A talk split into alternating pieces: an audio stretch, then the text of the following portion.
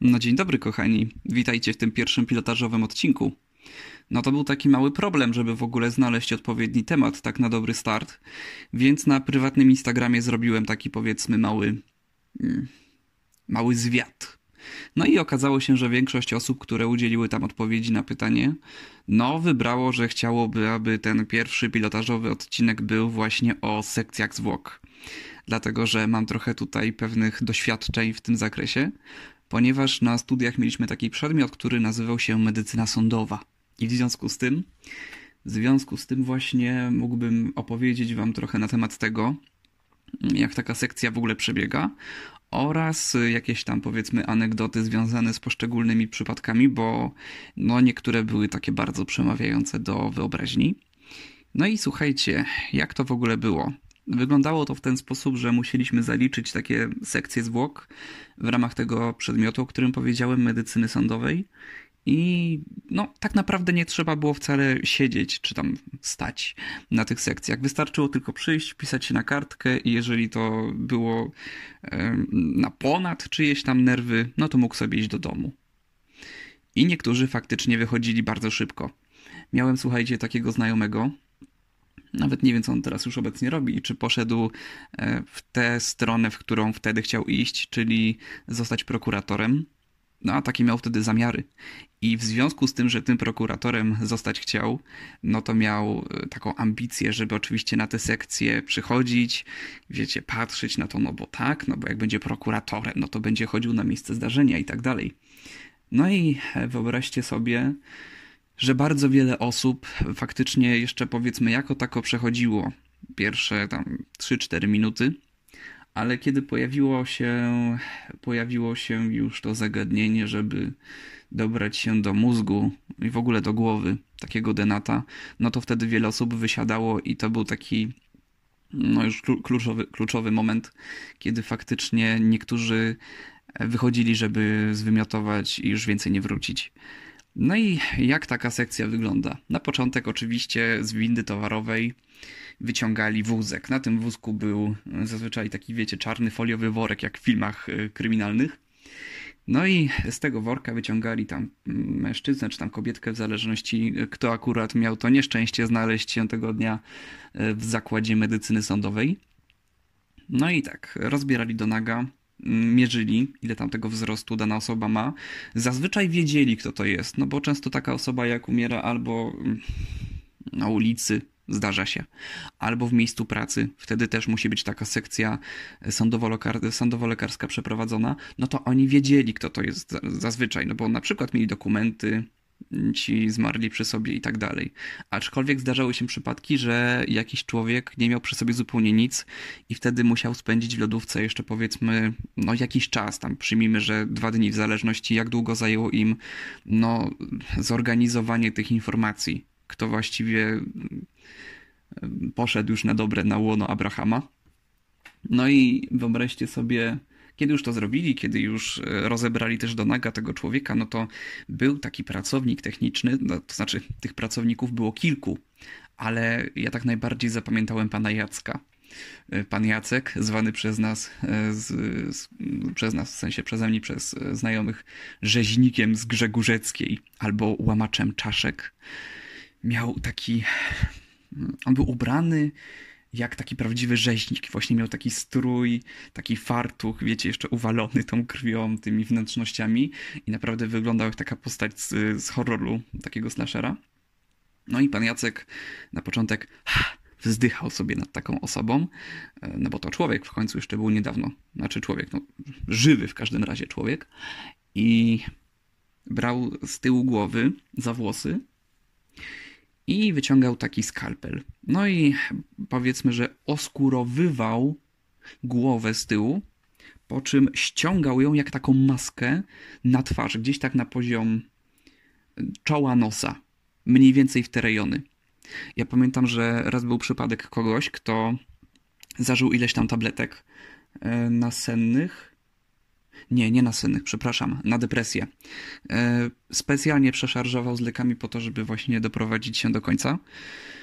E, ponieważ jak nam wytłumaczył lekarz, e, bywa tak u tych osób, które biorą no takie powiedzmy już dosyć silne leki w przypadku problemów z depresją, że te leki zaczynają działać na tym poziomie, że powiedzmy pobudzają organizm, ale jeszcze powiedzmy nie pomagają mm, się jakby, nie wiem czy to jest dobre określenie, rozluźnić, e, poczuć, o, poczuć się lepiej, może w ten sposób po prostu, bezpieczniejsze określenie. No więc taka osoba jest bardziej pobudzona, często jeszcze na początku, to się zdarza, ale jeszcze nie czuje się lepiej i wtedy jest podobno, z tego co powiedział lekarz, faktyczne ryzyko, że taka osoba może popełnić samobójstwo. No i ten facet tak zrobił, no matka go znalazła w łóżku. E, no i ja pamiętam, że jak pan techniczny ściągał mu właśnie tę twarz, E, no to cała skóra na tej twarzy przyjęła takie grymasy. A cała grupa, to były, pamiętam, w większości dziewczyny, tak po prostu zdębiały. Ta grupa zdębiała, bo e, no, te grymasy przyjęły taką formę, jak gdyby ten człowiek nieżyjący mm, się tak bardzo upiornie uśmiechał. Przez to, że wiecie, te fałdy tak się porobiły i i wszyscy tak patrzyli z takim, z takim po prostu lekkim przerażeniem na to, co się dzieje tam prze, naprzeciwko nich. I kiedy już e, ściągnie się, powiedzmy, tę skórę z głowy, no to zostaje taka kopuła, powiedzmy, taka kopuła tej czaszki. I wtedy biorą taką ręczną małą piłkę i słuchajcie, zupełnie bezpardonowo, totalnie bezpardonowo, e, z kilku stron zaczynają to tak, wiecie, ciachać. I to tak ciachać tą piłą, że aż po prostu wióry lecą. Dosłownie lecą wióry, lecą jakieś tam skrawki, jeszcze skóry, krew, wszystko. I to był ten moment, kiedy e, widząc to po raz pierwszy, faktycznie opuściłem aż głowę, bo e, byłem przekonany, że chyba tego nie wytrzymam. No ale jakoś tam doszedłem do siebie po no tak 15 sekundach, tylko potrzebowałem wtedy takiej pauzy.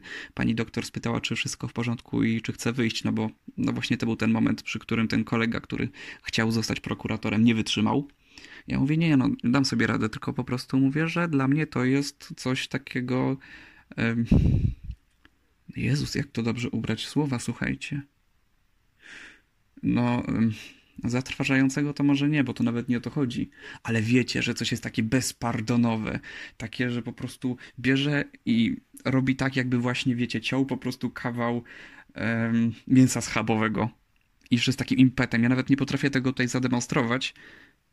No, coś tu mam. No to, to był taki dźwięk. Tylko jeszcze gorszy. A wy stoicie jakieś, ja wiem, półtorej metra od tego. Coś w, te, coś w, takim, coś w takim dystansie. No i kiedy już e, otworzono, powiedzmy, tę kopułkę tej czaszki, wyciągnięto mózg. Kiedy mózg już jest na wierzchu, no to biorą znowu nóż i słuchajcie, tną go w takie plastry. I to tak naprawdę bez względu na to, jaka jest w zasadzie tam przyczyna, to zawsze ten mózg tak się, tak się sprawdza. Przynajmniej tak zawsze było na tych, e, na tych przypadkach, w których byłem, więc myślę, że to jest faktycznie taka zupełnie standardowa procedura, jak dobrze pamiętam. No bo chodzi o to, czy nie ma jakichś. Um, złych zmian niepokojących po prostu, e, które mogłyby faktycznie w tym mózgu na pierwszy rzut oka przynajmniej się pojawić. Ewentualnie też e, dają fragment tej, tej tkanki, tego mózgu do badania histopatologicznego. No i oczywiście potem z tego wyniki są jakiś tam, jakiś tam czas później. Ale słuchajcie, kiedy już e, biorą sobie ten mózg, pocięty na te plastry, odkładają go gdzieś tam na bok, no to wtedy, słuchajcie, z kolei biorą się za klatkę piersiową i znowu biorą e, tę piłkę ręczną oraz skalpel. I najpierw nacinają taką literę Y, mniej więcej na środku klatki piersiowej i otwierają tę skórę na lewo i na prawo jak taki kombinezon. Po czym biorą właśnie tę małą e, ręczną piłkę i wycinają taki trójkąt z żeber, żeby dostać się do organów. I co ciekawe, mm, no to dotyczy, podejrzewam, nas wszystkich, jeżeli mieszkamy w większych miastach, a szczególnie w Krakowie albo w obrębie aglomeracji mm, śląskiej, katowickiej. Otóż, e, no, jak zapewne pamiętacie z lekcji biologii czy tam przyrody, płuca mają taki czerwony kolor. A tymczasem płuca osób, które były poddawane tym sekcjom, były takie centkowane. Wiecie, po prostu jak, jak dalmatyńczyk. Masa takich czarnych kropek. Mniejszych, większych, ale w bardzo dużej ilości. No i lekarz, y, bo to co była sekcja powiedzmy innego denata, no to jakiś tam lekarz nam wszystko tłumaczył. No bo też musicie wiedzieć, że tam było ileś tych stołów i przy każdym stole robił inny doktor. No i akurat ten doktor, który, który prowadził naszą grupę, y, tłumaczył nam, że tak wyglądają płuca osoby, która mieszka w Krakowie. I że nasze płuca niestety też tak wyglądają, mimowolnie. Choćbyśmy nie palili papierosów. To i tak płuca będą wyglądać e, właśnie w taki, a nie w inny sposób. Język się wyciągało, no bo często się zdarzało, że ktoś się zakrztusił jakimś jedzeniem i umarł. I to się bardzo często zdarzało, słuchajcie, wśród osób bezdomnych. Dlatego, że jeżeli ktoś na przykład nawalił się niesamowicie dużo, tam wypił, nie wiem, o Boże, no nie wiem, no ileż można wypić, żeby być w takim ciężkim stanie? Nie wiem, dwie butelki wódki? No tak załóżmy. No, to już jest taki ciężki stan, ale pasuje do historii. I nie ma w tym momencie takich odruchów naturalnych, wykrztuśnych, przez które normalny, powiedzmy, człowiek bez żadnych właśnie ograniczeń, który by zaczął się krztusić jedzeniem, no po prostu by to wykrztusił. I hej. A taka osoba, kiedy nie ma tych mechanizmów odblokowanych, tylko właśnie są niestety zablokowane przez to, że e, alkohol działa, no to e, duszą się i umierają. I niestety takich e, przypadków było chyba najwięcej, co uwodaje. Najwięcej, a oczywiście najwięcej wśród osób bezdomnych, ewentualnie jakichś tam powiedzmy, no nie wiem, no mieszkańców Meliniar, nie? No, nie trudno się domyślić. No bo, no, no tak, no z takich melin, no to dużo jakichś tam właśnie żuli przynosili. Ale słuchajcie, niestety takim sekcjom są też poddawani ludzie, którzy zginęli na przykład, znaczy zginęli, umarli, na przykład nazywał serca w pracy. Albo facet też dostał mm, wylewu, już nie jestem teraz pewien, wylewu? Chyba wylewu i umarł na miejscu. Na parkingu przed jakimś tam Tesco czy tam Kauflandem innym. No to też jest wtedy sekcja sądowo-lekarska obowiązkowa. Zmarł po prostu w przestrzeni publicznej. I powiem wam, co ciekawe, E, że wyjątkowym mm, powiedzmy rygorom, jeżeli idzie o sposób przeprowadzenia takiej sekcji, poddawane są te osoby, które zginęły mm, w ramach wypadków drogowych. Dlatego, że tam jeszcze często trzeba dobrać się im do nóg, e, sprawdzić e, jakie są obrażenia, wobec tego wiecie, rozcina się praktycznie mm, rozcina i też się tak rozkłada. Tak jak tę klatkę piersiową, tak się rozkłada nogi i wyjmuje się między nimi kości piszczelowe, E, w ogóle dużo elementów e, z ciała jest potem wykorzystywanych e, na przykład w szpitalu dziecięcym w Prokocimiu w ramach takich powiedzmy elementów, które mogą się jeszcze potem przydać, bo nie wiem, czy sobie z tego zdajecie sprawę. To nie jest takie całkiem oczywiste w świadomości społeczeństwa, że zgoda na oddanie czegoś z siebie po śmierci jest jakby dorozumiana Czyli, że jeżeli nie chcemy, żeby coś z nas zabrano, to musielibyśmy za życia wyrazić wyraźną, wyrazić wyraźną, masło maślane, no ale wiecie o co chodzi. Wyrazić dosadną, jednoznaczną wolę sprzeciwu no teoretycznie rodzina może powiedzieć, że ktoś tam, właśnie taki wujek czy tam ciocia niby nie chciał i tak dalej, i tak dalej, i tam powiedzieli to kiedyś tam, chociaż to nie było nigdzie zapisane, no wtedy to z tym różnie bywa. Ale generalnie założenie jest takie, że e, jeżeli nie wyrazimy sprzeciwu, no to wtedy mogą nam pobierać różne rzeczy. I słuchajcie, to powiedzmy, że byłoby takie w miarę e, przyswajalne, takie, że w ogóle nikt by pewnie z tym nie miał żadnego problemu, aczkolwiek muszę przyznać, że jest w tym coś takiego bardzo upiornego, dlatego że w miejsce na przykład takiej kości piszczelowej, którą, która jest zabierana, wkłada się coś y, na podobieństwo kija od mopa. A z kolei do głowy oraz do brzucha, no bo kiedy oczywiście już y, załatwią wszystkie sprawy związane z sercem, z płucami i tak dalej, no to biorą się za przewód pokarmowy i wtedy wiecie, wątroba, żołądek i tak dalej oraz jelita. Więc to jest, jeżeli idzie o zapachy, często najgorsza część, no bo no prosta sprawa. Mało kto oczywiście przed śmiercią ma taką możliwość, żeby skorzystać z toalety. No i słuchajcie, jak już to wszystko jest jakoś tam pocięte, wątroba, mm, żołądek i tak dalej, no i ten mózg nieszczęsny, no to słuchajcie, wszystko to już po prostu upychają, jak jeden mąż, do brzucha. Głowa już jest w zasadzie pusta. Brzuch tak naprawdę też jest jednak, co by nie było, dosyć taki, no. pomniejszony, jeżeli idzie o skład, wobec czego mają taką.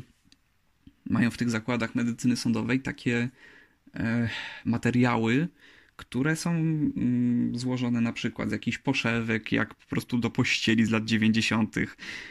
No wiecie, słuchajcie, no cóż wam będę mówił. Widzieliście takie poszewki, jakieś tam gwiazdki kolorowe, tutaj jakieś tam niebieska e, smuga, tutaj jakaś tam różowa, no, no to właśnie czymś takim upychają ludzi, nie? Znaczy ciała. Czymś takim są ciała upychane. I powiem wam, że to dla mnie było najbardziej przeraża przera przerażające. Jezus, nie mogę się wysłowić. E, a już jest 15. Mm, to było dla mnie najbardziej przerażające. Właśnie nawet nie to, że człowieka tak rozkrajają po śmierci, ale że potem poupychają ci właśnie z jakimiś takimi różnymi e, fatałaszkami. Nawet jeżeli one są w jakiś tam sposób wyselekcjonowane. No i z takich ciekawych historii, no to było ich oczywiście parę. Natomiast taka, myślę, hot, hot jeden. Z windy towarowej wyjeżdża wózek. Na wózku jest wielki czarny worek Jezus, sięga po prostu wysokością wysoko. W czarnym worku, kiedy go już rozpakowali, był biały worek. No to już sobie myślę, aha, no to jak jest worek w worku, no to musi śmierdzieć okropnie. No i faktycznie, w białym worku dopiero znajdowały się zwłoki. I to były zwłoki takiego, powiedzmy, że trochę starszego mężczyzny, i one były dosłownie czarne, po prostu czarne jak smoła. Ale dwa elementy nie były czarne. I teraz tak, we Florencji, jeżeli się nie mylę, jest taki pomnik dzika. I ten dzik musi być wygłaskany przez turystę, to tam wtedy będzie, wiecie, się wiodło, pieniądze będą, dziewczyny i tak dalej, i tak dalej, i tak dalej, i tak dalej. No więc dzik jest oczywiście, jak to pomnik, raczej ciemny, ale ten jego pyszczek, no to już jest po prostu złoty od tego wymemlania przez tych wszystkich turystów. No to słuchajcie, zwłoki tego biednego faceta były calusieńkie czarne, natomiast język oraz genitalia były w takim samym stopniu złote, jak pyszczek tamtego dzika. E, dlaczego? Gazy. E, no, jakiej wielkości są normalnie genitalia, no to mówić nie muszę. No to powiem wam tylko tyle, że mm, jak oczywiście całe ciało nabrzmiało tych gazów, no to genitalia były takie... Jezus, jak to tak... Ho. No, wyobraźcie sobie piłkę do koszykówki. No to szczerze mówiąc, to było tak niewiele mniejsze, naprawdę. I e, twarz tego faceta była jeszcze wykrzywiona w takim strasznym grymasie cierpienia i agonii. Nie wiedziano na początku oczywiście, co się tam w ogóle stało, no bo no jak? Facet po prostu został znaleziony u siebie w mieszkaniu, a musicie wiedzieć, że ostatni raz był widziany na początku stycznia. Czyli, jeżeli mnie pamięć nie myli, to on najpierw zaczął gnić, a z czasem zaczął e, podlegać procesowi mumifikacji. No innymi słowy, facet miał strasznego pecha, bo nie dość, że przeleżał trzy miesiące sam i nikt go nie znalazł, no to jeszcze przeleżał akurat te trzy miesiące, które są takim powiedzmy no szczytem i zmierzchem okresu grzewczego. No to przypał. Ojejku, z jego mózgu to już słuchajcie nic nie zostało. To była tylko taka biała papka, taka glina, którą tam pan doktor przekładał tylko z jednej kubki na drugą. Już z tego się nawet nic nie dało w ogóle wyczytać. Było sporo ofiar wypadków, było sporo wisielców. E, widziałem dwójkę, dwójkę, tak, dwójkę topielców. E, u nich takim charakterystycznym elementem poza tak zwaną skórą praczek. Jak spędzicie w wannie za dużo czasu czytając y, Kaczora Donalda, to zorientujecie się, że wasze palce są takie bardzo pomarszczone. Wiecie, jak u starych bab. No to, to się nazywa skóra praczek i to jest też charakterystyczny element u osób, które utonęły. A oprócz tego y, też to, co było typowe u tych y, właśnie denatów, którzy się którzy się potopili w tym przypadku, w tych przypadkach, które akurat widziałem, no to było to, że jeszcze taka biała pijana im e, wypływała z ust. Dużo jeszcze takich historii było, słuchajcie. Tutaj kogoś zadźgano, mój współlokator, który też był w tym roku akademickim, bo akurat ma ten właśnie przedmiot w ramach, w ramach prawa, no to z kolei trafił na pogorzelców, więc powiedział, że jak ich przewracano z boku na bok, no to po prostu plecy się sypały, jak taki, wiecie, łupież, no tylko czarny. No, to są ciekawe wspomnienia, to są bardzo ciekawe wspomnienia. To są takie obrazy, które w sumie to człowieka już chyba nigdy w jakimś tam zakresie no, nie opuszczają. No z zapachami, no to wszyscy zawsze niby mówią, że to jest takie straszne, nie, nie do przeżycia. Powiedziałbym, że poza tym jednym, no to dało się wytrzymać. Chociaż, jak pamiętacie, to jeszcze tak z 10 minut temu wspominałem o tym, że jak nie znaleziono na przykład dowodu tożsamości przy kimś tam, że jest to ktoś tam, no to chowano go do lodówki i czekamy aż yy, ogarniemy, kto to jest. No to właśnie był taki typ. I on, słuchajcie, był swoją drogą chyba moim równolatkiem. No to, to dla mnie już było w ogóle takie działające na wyobraźnię. I gościu nie był zidentyfikowany, wobec czego spędził tam w lodówce dwa dni i kiedy na tej sekcji, podczas której właśnie byłem, kiedy już znano jego tożsamość i go tam otwierano, no to pomimo tego, że spędził ten czas w lodówce, czyli w temperaturze, która powinna jednak powodować, że wszystko jest ok, no to jego jeli też były zielone. Takie totalnie zielone.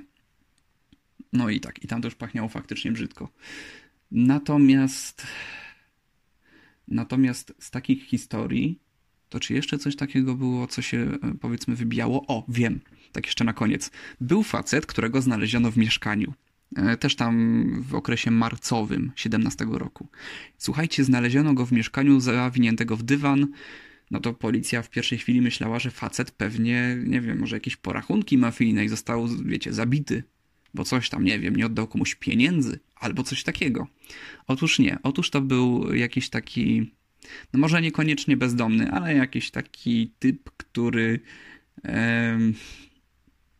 no rąk do pracy chyba nie miał, e, raczej prowadził jakiś taki tryb życia, wiecie, takiego żebraka e, na ulicach Krakowa i on włamał się do czyjegoś mieszkania, był bardzo schlany, no i że było mu zimno, a tam nie było żadnego koca, no to wiecie, usiadł sobie na dywanie, chwycił tam za jeden róg i tak się obtulił cały, tak się okolił nim można powiedzieć, aż zrobił się z niego taki kokon w tym dywanie.